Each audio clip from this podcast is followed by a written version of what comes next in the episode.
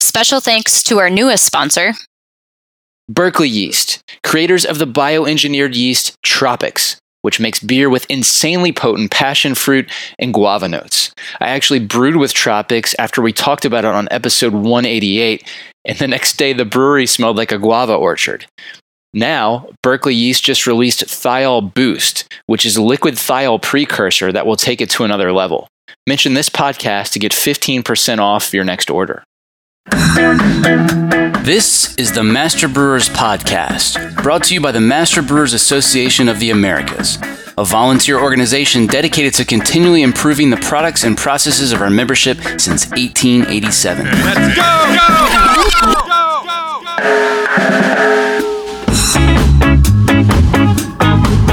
Master Brewers brings you interviews with the industry's best and brightest in brewing science, technology, and operations.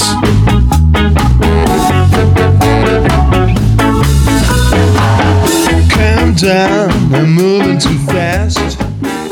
This episode was made possible by the following sponsors. Discover more ways to enhance flavor and maximize beer yields with Salvo. Now available in varieties like Sultana, Trident, Lotus, Calypso, Cascade, and many more. Discover how Salvo can help boost your brew at hopsteiner.com. Additional support provided by Every beer has a story, and that's why, for over 95 years, Gusmer Enterprises has offered a full line of solutions, including equipment, analytical instrumentation, and processing aids, all brought to you from leading suppliers and backed by strong technical support. For the solution to your story, go to gusmerbeer.com.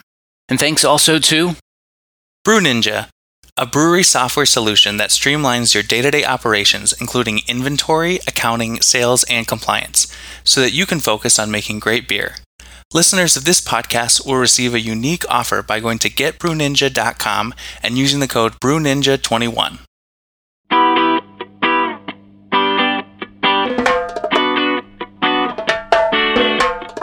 They'll often say, "Boy, these worts from the wheat malts really taste uh, nice and clean." And you go, "Yeah, uh, they don't have husk." For thousands of years, we've done everything we can to avoid the husk of grain. The husk tastes terrible, and humans just don't like that flavor. You know, if anybody's interested in making cleaner, better beer, we should be telling our uh, malt suppliers and our maltsters that we are interested. This week on the show, advances in Hulless malting barley varieties and why you should care about the heart of barley. Good day. Uh, it's Keith Armstrong, and I'm the master brewer at Great Western Brewing Company in Saskatoon, Saskatchewan, Canada. Keith, when you last joined me on the show about three years ago, you pointed out that beer consumption per capita in the US had been on a steady decline since 1980. Has that trend remained steady since then? And is there anything new you'd like to add on that topic? Well, uh, that's a great question, John. As far as I can tell, any information I've seen uh, says it's a pretty continuing steady decline. And uh, I think that uh, if there's anything new since a couple of years ago, it's been the you know continuing movement of maybe some of the younger emerging drinkers uh, towards non-beer beverages of the um, you know, not just whatever seltzer is emerging into, evolving into right now, but also, uh, you know, ready to uh, uh, drink alcoholic beverages of all sorts of flavors and sweetness. Liquor in a can. I went to the. I was at the hop grower uh, convention not too long ago, and they said, "Hey, we got to stop saying RTD and call it what it is. It's liquor in a can." That's a great way to go at it. I I, uh, I love inventing new ways of throwing it back because uh, um, you know beer needs to be respected more for sure. I want to start off with a claim from your recent District Ontario presentation that, like the decline in beer consumption, is not new, but perhaps something we should all pay more attention to. Quote, astringency of grain husks is less acceptable for 21st century consumers end quote talk about that well, the, the, yeah, that astringency aspect and how the younger uh, 20, uh, and the 21st century consumer is looking at things is, I think we've lost a lot of connection with stuff. I mean, um, food has been often more refined than ever, and so they're not used to uh, experiencing certain flavors of husk that uh, more experienced uh, beer drinkers may find acceptable, even if they don't think it's great. And so we have to be more careful and cautious of that sort of thing. I think there's a couple of things about the the astringency that's really noticeable is is that you know uh, people have had another 20 years, the past 20 years of really sweet, really intense flavors and things like this. And a lot of those things can cover up uh, uh, flavors such as that kind of husk astringency and that graininess. And I also think that, you know, I, mean, if you turn the clock back, uh, uh, 30 years, 25 years even, uh, there's a lot of smoking in homes and in bars and all sorts of things like that. And when you've got smoke covering up things you, you, know you don't notice things. So i think there's a whole uh, number of factors here around why people are noticing the the grain astringency more and being turned off by it. But there's nothing new about people avoiding husks right? Yes, that, that's uh, you know definitely a, a, situation where for thousands of years we've done everything we can to avoid the husk of grain, and uh, you know it's it's kind of entertaining today in the food industry. You know, some of the the hull covered grains are being seen as kind of nouveau and great for you. So the einkorn and emmer and spelt type wheats and things like this, but nobody eats them with the husk on husk tastes terrible and humans just don't like that flavor of husk.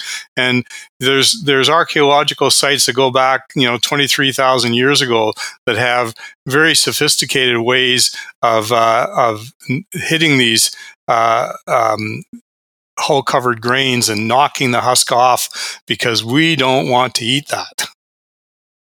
The hop growers should be glad to hear your hypothesis related to consumer dislike Tell us about your theory. We humans and how we use language around food is a really difficult thing.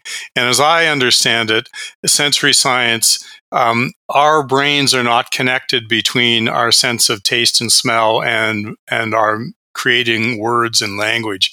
And so it makes it really hard for us. We, we envision a flavor and a smell and a taste and it usually comes up as a picture for us. And then to try and convert that picture into a word that somebody else uses for the same experience is really, really difficult. And so when we're talking about the, consumer that's concerned about a flavor, they often reach for something you know, kind of a nebulous word like bitter.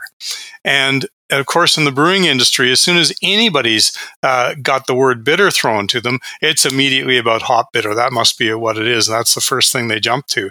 And I think that's been a problem for decades where a lot of consumer research and a lot of questioning hasn't dug deep enough at the root cause about what the consumer actually means by that word bitter.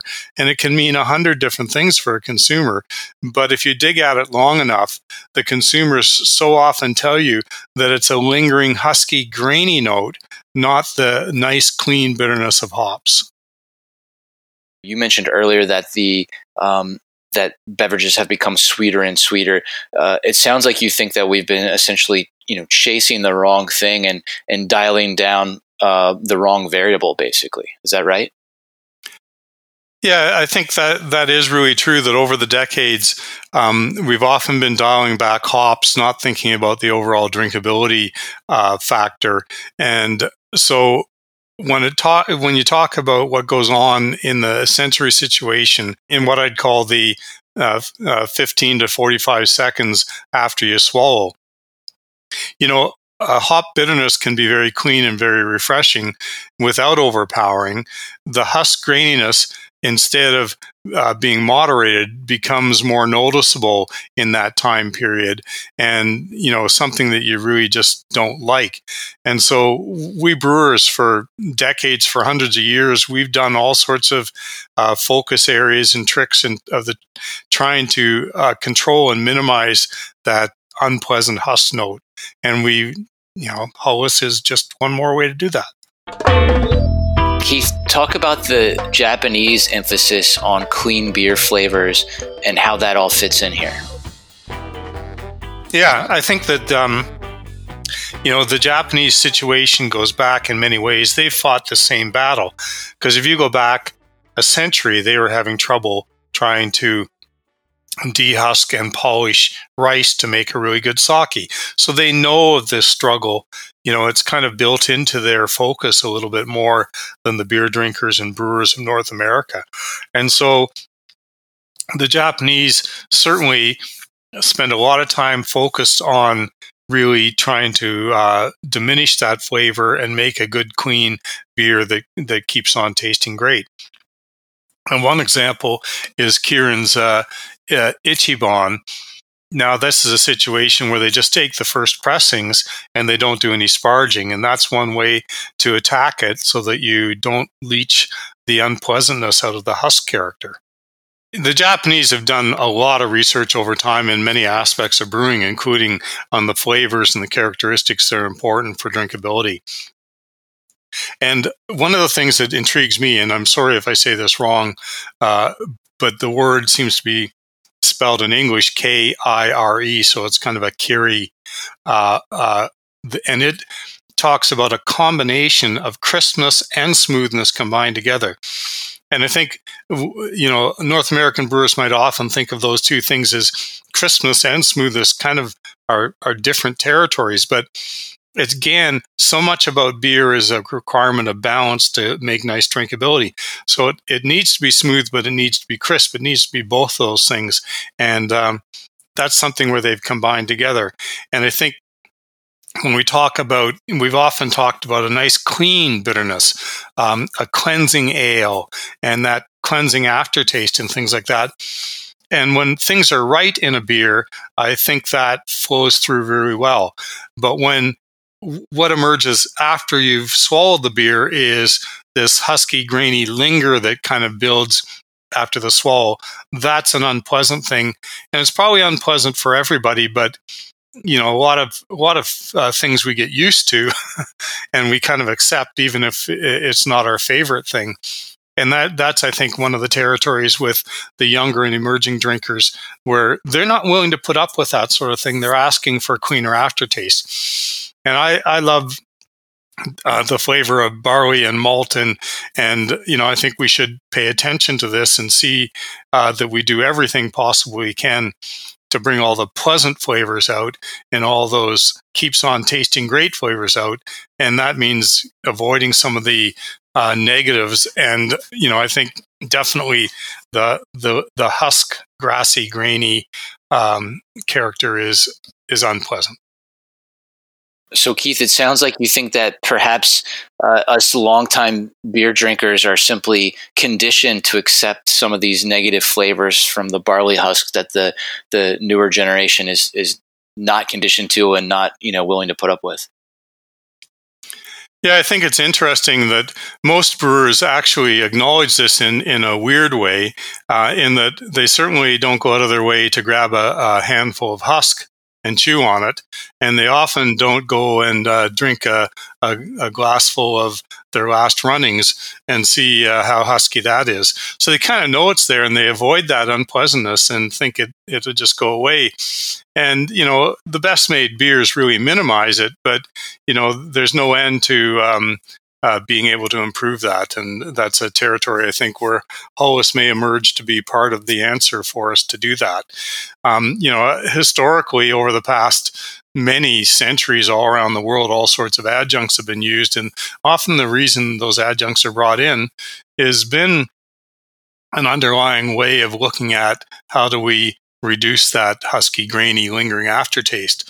So instead of bringing the heart of the barley out and, and the wonderful flavors of malt out, you're kind of reducing some of that in an effort to avoid this off character of, of the husk linger in, in, uh, that often shows up in beers if nobody likes the taste of husk, it's not surprising that brewers can already find lots of dehusked or hulless options on the market, mostly for specialty malts, but we're starting to see some dehusked base malts as well now, right? Yeah, I think I think the aspect of uh, either hulless or dehusked uh, uh, pale malts, base malts, is is really intriguing. And so, you know, the maltsters in many ways in many places around the world are already reacting to this. So it even goes back into the malt mill operators that say, okay, here's a mill. Um, you can you can separate out a good portion of the husk this way and uh, reduce some of that characteristic. And you know, even on their um, uh, promotional things for malt mills, they talk about improved beer taste and longer shelf life. So they've got a clear focus on it, and we've got other uh, brewers that are that are doing that and packaging up the malt. Uh, you know, as you know, um, we remove the majority of husk, and it eliminates the bitter astringent flavors common with base malts. So this recognition is out there in the industry, and you know, one of the, my experiences is also like, you know, uh, some of you might have been in, in malt houses when they're they're doing their testing of the malts and things like that. And one of the things, of course, they do is they they they taste the uh, the mashes as well and and assess them. And they'll often say, "Boy, these these uh, these worts from the wheat malts really taste uh, nice and clean." And you go, "Yeah, uh, they don't have husk." Mm-hmm. And so it's something we know we've been trying to avoid. What other tools can we uh, add uh, to our arsenal to uh, combat this? Keith, explain why you think Hulless barley can be our differentiating quality message to consumers. Well, um, you know, there's been wonders of, of different things bred uh, over over the uh, decades, and you know, I often think of, of the one where we've we've tried to reduce and control the uh, lipoxygenase enzyme because it's a, a, factor in how beers stale, and it's wonderful stuff that can produce uh, malts that that help uh, beers stay fresh longer and and uh, more exciting for our customers. But you know, it's really hard to uh, look a customer in the eye or give them a message, uh, uh, you know, electronically or, or however about this beer is made from barley with less lipoxygenase. And you go like, that doesn't connect. and right.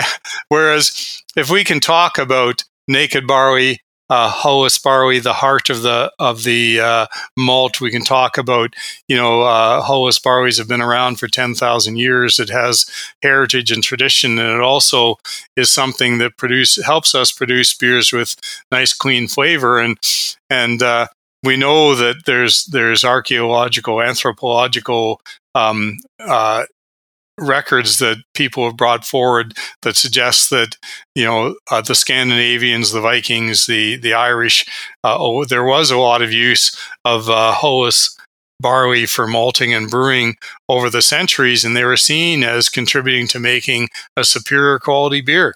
So there's there's lots of these things that bring us together um, to recognize this is not just something invented last week, and uh, you know it's it's not a sales pitch. You just mentioned tradition. There was a slide in your presentation with a picture of a traditional barley harvest, which you witnessed as a kid on your grandfather's farm. Tell us about that. Yeah, well, you know, the idea of combining is is actually pretty new. So, I mean, um, you know, originally we would swath the grain in the field, and then we'd we'd stack it up tie it with with actually, you know, a barley was much taller then too, which had all the problems of being, uh, you know, knocked down by the wind and hail and stuff like that. But you'd you'd tie the stooks together with with the uh, the straw, and um, and because they're standing up like that, the grain gets to dry much better than if they're lying down, right? So stooking them up uh, is uh, bring them together. It's a lot of work, but it gets them dry and dries off that last little bit. Then you go around the field with your horse and wagon, and you'd be forking these stooks up onto the wagon and piling them all up there.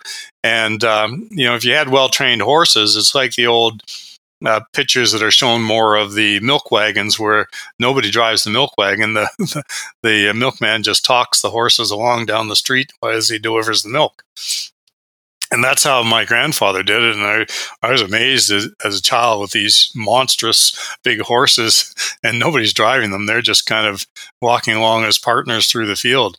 And then the Stooks would come into the barn, and the the the, the uh, uh, threshing machine to to knock the the kernels off off the stalks and everything would be back by the barn, and every everything would be handled there.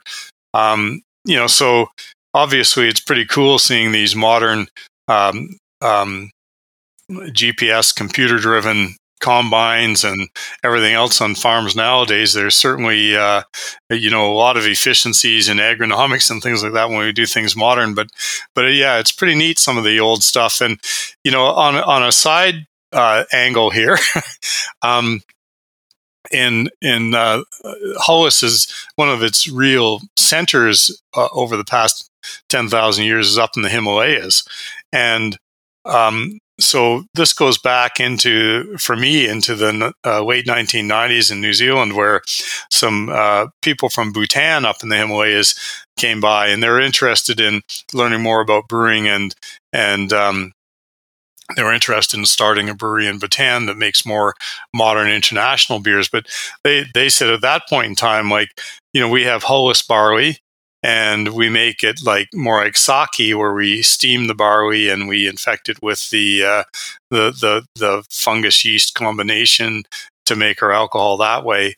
And, you know, it's probably very much like um, what sake must have tasted like say 200 years ago or whatever in Japan before they started, uh, you know, uh, becoming uh, more um, equipment wise, more more capable of of uh, dehusking and polishing and and pearling uh, the rice. Uh, so nowadays, even from say 1920 till now, you know, sake has gone from like you know, super uh, premium stuff was probably uh, um, polished down to about an 80% weight 100 years ago. And now super premium stuff uh, is less than 50%, but some of them go down to like 20%. So they're throwing away almost all the grain. So the marketing message can be that, uh, oh, yes, we pearl it down to 20%, and this makes, you know, the best of the best of the best of the best, sir.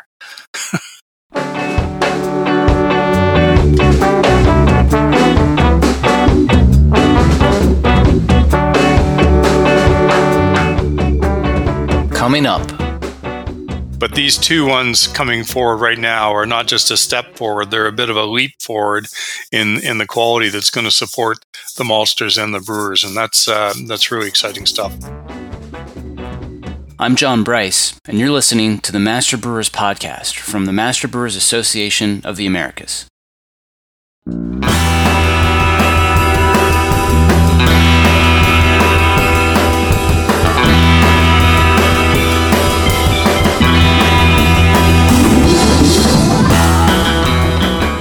There's really only one thing that keeps this podcast going, and that's when listeners like you take the time to thank our sponsors. The next time you talk to a rep from one of these companies, be sure to thank them for their generous support. Sponsored by CanCraft. Stressed about packaging and can supply? Don't worry, CanCraft's team of design and aluminum specialists are here to make things easy by supporting you every step of the way. From aluminum cans to lids to PakTech can carriers to design help, CanCraft can provide you with a full service packaging experience from design to delivery. Visit bsgcraftbrewing.com slash cancraft to get started. Get to know Proximity Malt. We malt superior, European style, low protein varieties grown close to home in Delaware and Colorado. Domestically grown, precisely malted to style. With our team of seasoned experts and two brand new malt houses, try what's really new in malt. Check us out at www.proximitymalt.com.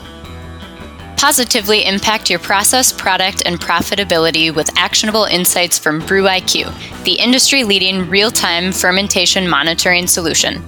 Visit www.precisionfermentation.com backslash MBAA to start saving time and money today.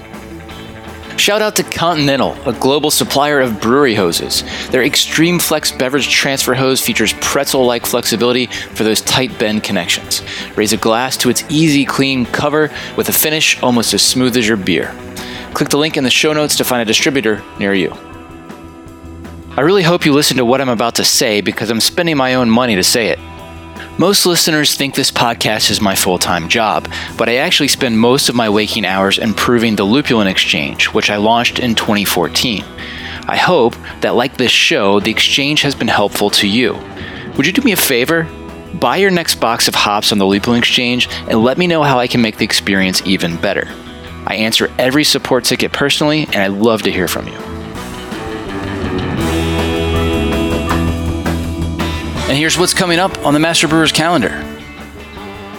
District St. Louis is holding a yeast symposium April 20th. District Northwest meets in beautiful Hood River April 21st and 22nd. District New York is holding a shop talk at the Torch and Crown Brewing in New York City. District Southeast is holding its annual crawfish boil at Tampa Bay Brewing in Tampa April 22nd. The District Carolina Spring Social is April 29th at Beer Study Durham. District Georgia presents an evening with Halfway Crooks and Dingemans Malt May 2nd in Atlanta. The Master Brewers Brewery Maintenance Systems course begins June 9th. District Michigan Summer Social is July 8th at Fitzgerald Park and Grand Ledge. Master Brewers has teamed up with ASBC to put on a two day raw materials symposium August 3rd and 4th in Bloomington, Minnesota. The world famous Master Brewers Brewing and Malting Science course begins September 29th. The 2023 Master Brewers Conference will be October 6th through the 8th in Seattle, Washington. Check out the full calendar of events at mbaa.com for more details or to find a district meeting near you. Haven't joined Master Brewers? Now's the time. Just for listening to the Master Brewers podcast, become a member for $123 for the year. Head over to mbaa.com and use code BEER2023 when you join.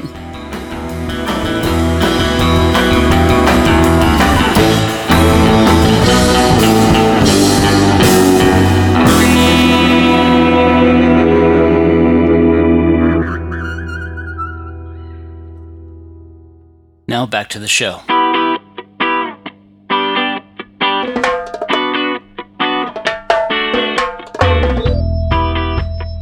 you know, we could probably come back and just touch on, you know, one of my uh, first points about, um, you know, the things we look for are, are, the consumer noticeable quality that they can identify in a product, but they also look for a differentiating quality message. And I think I think that's really important for us because we realize that when consumers um, are are drinking beer, they're a lot, a lot of times socializing, and they may not be paying very close attention to actually critiquing the quality of their beer. Um, so, you know, any differentiating quality message that can pull them to your premium beer from somebody else's premium beer uh, is going to be a, a, a good thing. So, a differentiating quality message is not just good for individual brewers, but I think when we go back and we look at the decline in per capita consumption, I think it's also a question of drawing our consumers back to beer, to respecting beer, to being uh, you know more aware and respectful for barley and all those sort of things that lift the image of beer. Because there's been too many bad things uh, said by people in, in some snide manner over the past you know 50 years. And uh, you know most of them are really poorly founded or completely fabricated. But it's it's really good that uh, we have an opportunity to to uh, speak about barley, speak with our consumers, and make them more comfortable with the food. And let's face it, you know, I, I you know, uh, one of one of the people in in you know, Winnipeg in Canada that deals with barley all the time, as she says, look, you know, if every time people in North America ate rice, if they threw out half the rice and made it half barley and half rice, the health of the entire continent would improve overnight. And, you know, I think there's a lot of truth in there. So, how do we get people to respect that connection between the field and the and the barley and the malt and the beer and quality and appreciate that? And uh, I think that can only help us sell more beer and help the whole guild of brewers uh, all around. About a week ago, you posted an update to the Master Brewers community site regarding some new Hulless barley varieties. Let's hear about what's new and what improvements we might be able to look forward to when compared to the best Hulless options that are currently available. Yeah, so so I mean, uh, we know that there there's continuing effort to breed better uh, malts, better barleys for for malting, and that focus has almost always been on regular hull covered type of barley. Now, the interesting thing is, um, you know, as we brought um, barley and beer and brewing to North America, we, we're in a situation where, just like every other move from one area of the world to another area of the world, it can be very challenging and very difficult in those sort of situations to get a barley that grows well for the farmers. And if it doesn't grow well for the farmers, um, it's not going to be great quality for the maltsters, and therefore it's going to flow through as a challenge for beer and for brewing. And so there's lots of things um, you know that are are historically written about this over the last 400 years. Um, the fact that we haven't done so much breeding with Hulless barleys um, means that there's a lot of catching up to do. But the fantastic thing is that the, the barley breeders have done a lot of work over the last, uh, say, 75 years on this. And the difficulty is getting it taken up. And sometimes the difficulty is that um, like Hulless exists in, in kind of two ends of the spectrum. One is super high beta glucans that are uh, really good for the food industry. And these are great things to eat, and they're great things for using, uh, you know, as additions into uh, uh breads and different things like that to provide soluble fiber, keep us healthy and alive. It's it's great stuff, but they don't make great malt for brewing. On the other side of the spectrum is is malts that you uh, barleys that you like to go to malt and to brewing, but if the farmers growing them, their focus may not be 100% on providing all the qualities you want for the maltster so it can make great beer. So a lot of times we just we, we're not reaching enough volume to get everybody involved in this from the farmers to the maltsters to the brewers to make uh, really good beers out of really great uh, barleys. But uh, recently, about you know 10 to 15 years ago, the variety Clear uh, came to the market, and it is fairly widely used and grown, um, but not in anywhere near the volume you, you'd, you'd need for uh, to be able to call it mainstream.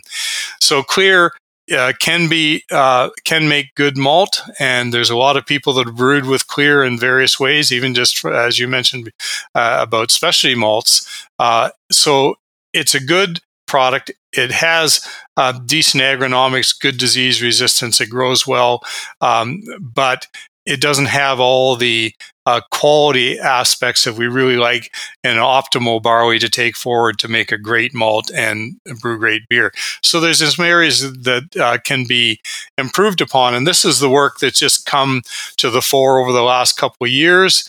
And uh, the there's two varieties that were put forward for registration in Canada just uh, at the 2nd of March, so just uh, days ago. And these two varieties have continued to show good agronomics for the farmer, good disease resistance. And so they're going to be able to uh, make some great barleys that can get to the maltsters in great shape. But the, the really exciting news about it is that they've got you know, great extract and all those sort of things, but they've got you know, quite low uh, beta glucan, uh, lower viscosity, and they're showing a lot of those kind of characteristics that just make them that much more exciting uh, f- uh, to consider malting and brewing with. And uh, so the, the the future is about to come on us. Of course, it's it's not already right now. Once you register it, you have to grow seed so you can plant crops and grow grow good harvests. So you can move on to really malting in, in, in bulk. But over this coming couple of years, it's a territory that you know, if anybody's interested in making cleaner, better beer, we should be telling our uh, malt suppliers and our maltsters that we are interested. Can you share the names of those two varieties with us? yes, HB 20351 and HB 21355. they don't right. have names yet. All right. So they got a way to go before they get names, but um, um, they get names. I'm sure that that will be picked up with the um, with the uh, the growers, the breeders, uh, the the seed companies, and the maltsters in the coming probably uh, weeks more than months, and uh, we'll have some names to deal with, but not so far. okay, fair enough. All right, um, Keith, what will it take for hulless barley malts to become more mainstream? Well, I think that's a getting getting hulless barley malts to be mainstream is a really interesting thing because one of the things that's often turned brewers off is they look at some analyses and they compare them to the analysis from a hull covered uh, barley malt. And so for instance there's there's i've seen numbers for the weight of husk involved uh, everywhere from about 10% to about 15% so i, I typically say the, the, the husk is about 10 to uh, 11 to 12 percent in that range. And so when you talk about a protein that's 13 percent, you say, oh, that's pretty high. I'm going to have a few challenges here. But when you realize if you take 11 percent off that 13, you, you know, you're down to about uh, 11.5% protein. So we have to get our heads wrapped around how we, we deal with this. And this goes all the way through the process you know, when we talk about farmers and people talk about bushels per acre and stuff like that, well, uh, a husk covered grain takes up a lot more space. And we're probably more used to seeing this because, uh, you know, if you just compare wheat and barley, it goes from, you know, about 38 uh, pounds per bushel to 48, 49 pounds per bushel. So that, you know, you can see that there's this uh, close to 30% difference uh, just because when you get rid of that winter coat that the husk is and get down to the heart of the grain that the hulless is, um, it takes up a lot less space. So, you know, you have to kind of think about how much weight of real uh, extract and and the heart of the barley comes off an acre, you know, and so the prices look a little bit different um, because there's there's less of what you don't want there and more of what you do want. Uh, so there's a lot of that sort of stuff that goes on. And of course, you know, the average brewer is probably worried about his runoffs and how how things will affect his runoffs. And so these newest varieties with uh, lower viscosity and lower beta glucan and uh, the the potential for just better, more homogeneous modification of the barley uh, into malt these sort of things create a situation where, you know, almost every brewer has brewed with some wheat and often using wheat in the range of 35% inclusion. And they find, uh, okay, wheat with a viscosity, a really high viscosity of like 175 or whatever, can slow your runoff down a little bit versus a hulless barley that has a viscosity of maybe 145. Um, but these new uh, hulless varieties uh, that are gonna are gonna be close, uh, much closer to standard barley than to a wheat, and I think they're gonna show uh, as we get used to to malting them and brewing with them, they're gonna show good lautering, good runoff, and nice, clean, timely uh, uh, runoff of the lauter tun. And so there's some of those things that we have to get our heads around um, you know how we're measuring it. You know, we're measuring it with a, basically a different ruler. So you envision a future then when uh, it, it, might be pretty easy for a brewer to replace, I don't know what, you know, 30, 40, 50% of the, of the malt bill with uh, hulless barley without encountering any of these uh, negative uh, effects in, in and things like that. Yeah, to me, the, the exciting part is that um, with inclusion in that range of 35 to 50%, we're probably going to see very little uh, difference in a runoff time. And uh, you know we'll be able to uh, see the the extract values uh, come through to help us you know.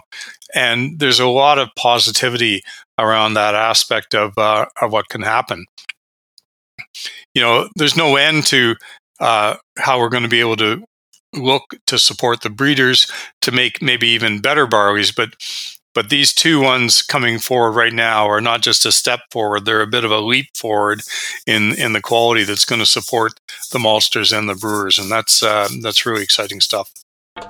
Cool, and um, it sounds like I gather from your presentation that Scotch whiskey researchers have already had a decent amount of experience filtering hulless barley mashes and um, have sort of gleaned some uh, some unexpected insights from that as well. Yeah, I, th- I think it is very interesting that there's been there's been this underlying degree of interest in hulless barleys for a long time, and some of it's obviously with the breeders, and some of it's with the farmers. But it's not just the brewing industry or the or the uh, human food industry or, or things like that.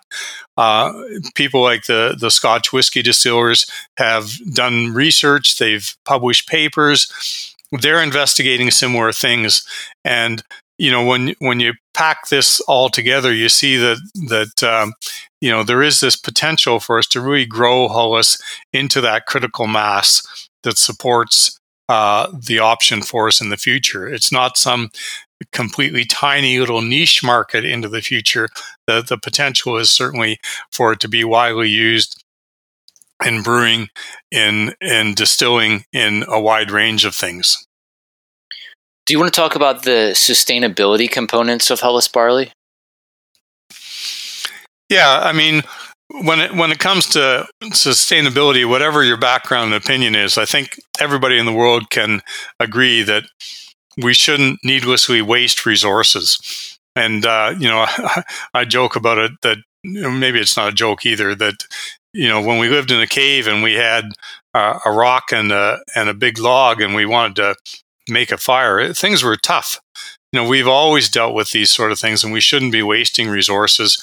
Um, the great thing about Hulless is that there's a whole range of areas here where it's probably going to help us. So I mean even just starting in the field because when the when the farmer is combining that field and that husk is going to blow off like it's wheat, it also means that his combine is going to hold more weight of the heart of, of the barley.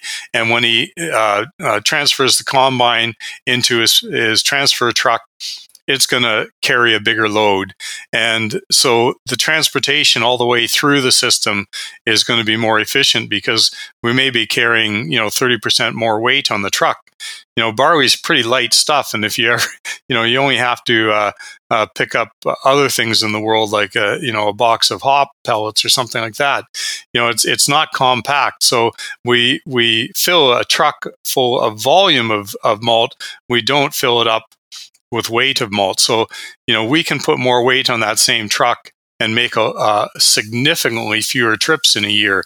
So whether that's from the farm to the uh, malt house, whether it's from the malt house to the brewery, uh, there's a lot of those sort of things. Um, energy uh, is going to be uh, something that we don't know how much more energy until we really make a lot of this stuff. We don't know how much less water until we make a, a lot of this stuff. Um, but we know that directionally we're going to be using less energy for handling it, for drying it. Um, we're going to be using less water for for washing it, for steeping it, uh, um, uh, for mashing it. Uh, there's there's all these sort of sustainability factors that are going to come to the fore, and it's really hard right now to put a stake in the ground and say it's um, you know 13.5% better energy or something like that. We don't have that degree of precision until we do a lot more of this. And so it's one of the opportunities we have in supporting uh, barley into gaining this kind of critical mass of production that'll really uh, help us pin this down. But directionally it's going to be much better uh, all around. So how should brewers who are excited about what they're hearing from you, how do they go about supporting Hulless Barley? We're in a situation right now in 2023.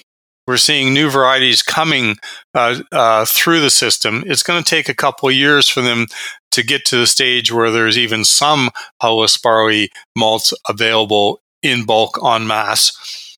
Probably going to be three or four years before we really gain, you know, experience to make this a full mainstream availability uh, for for uh, people all across the land.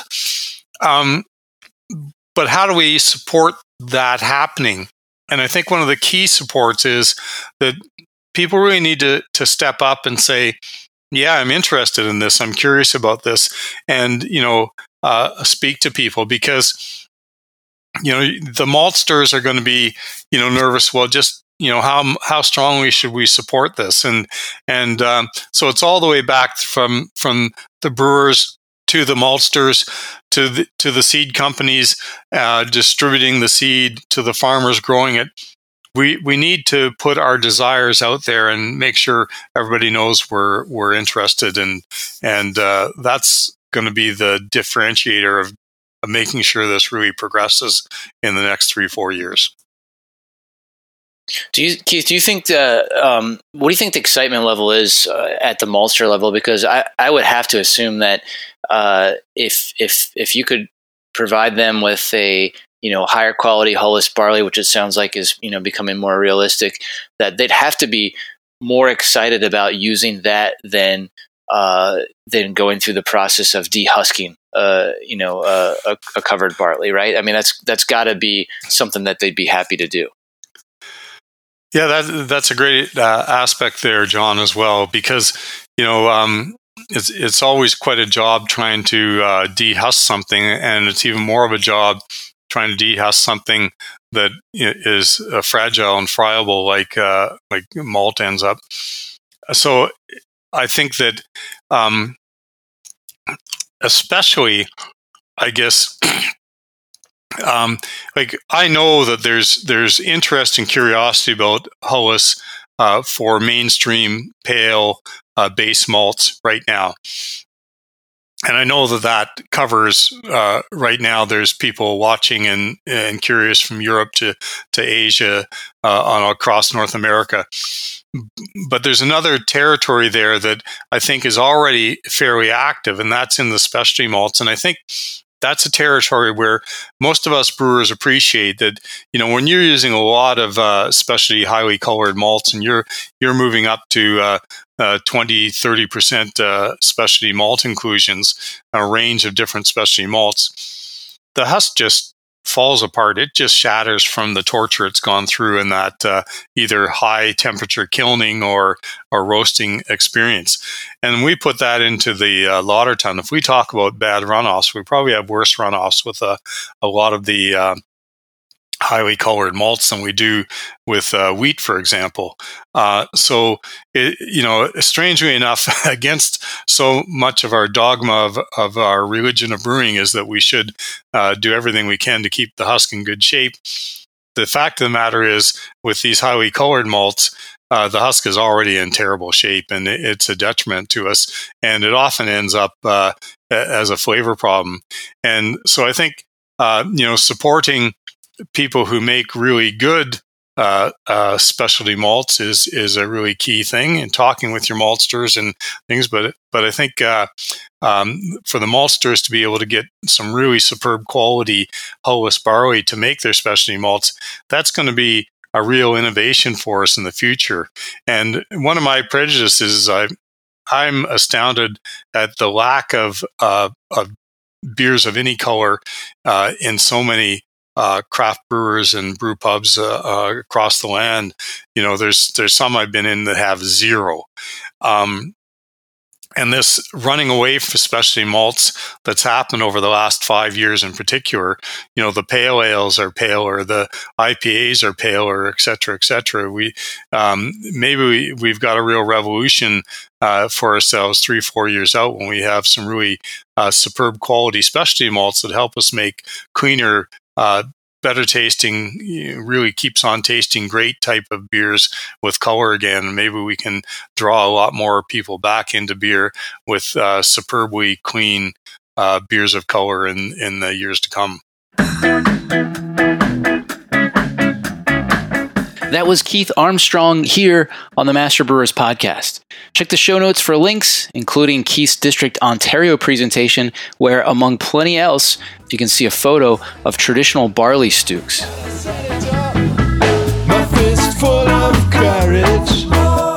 Are you enjoying the Master Brewers podcast? Let me tell you about a simple way you can help us keep making more. Take a minute to thank our sponsors.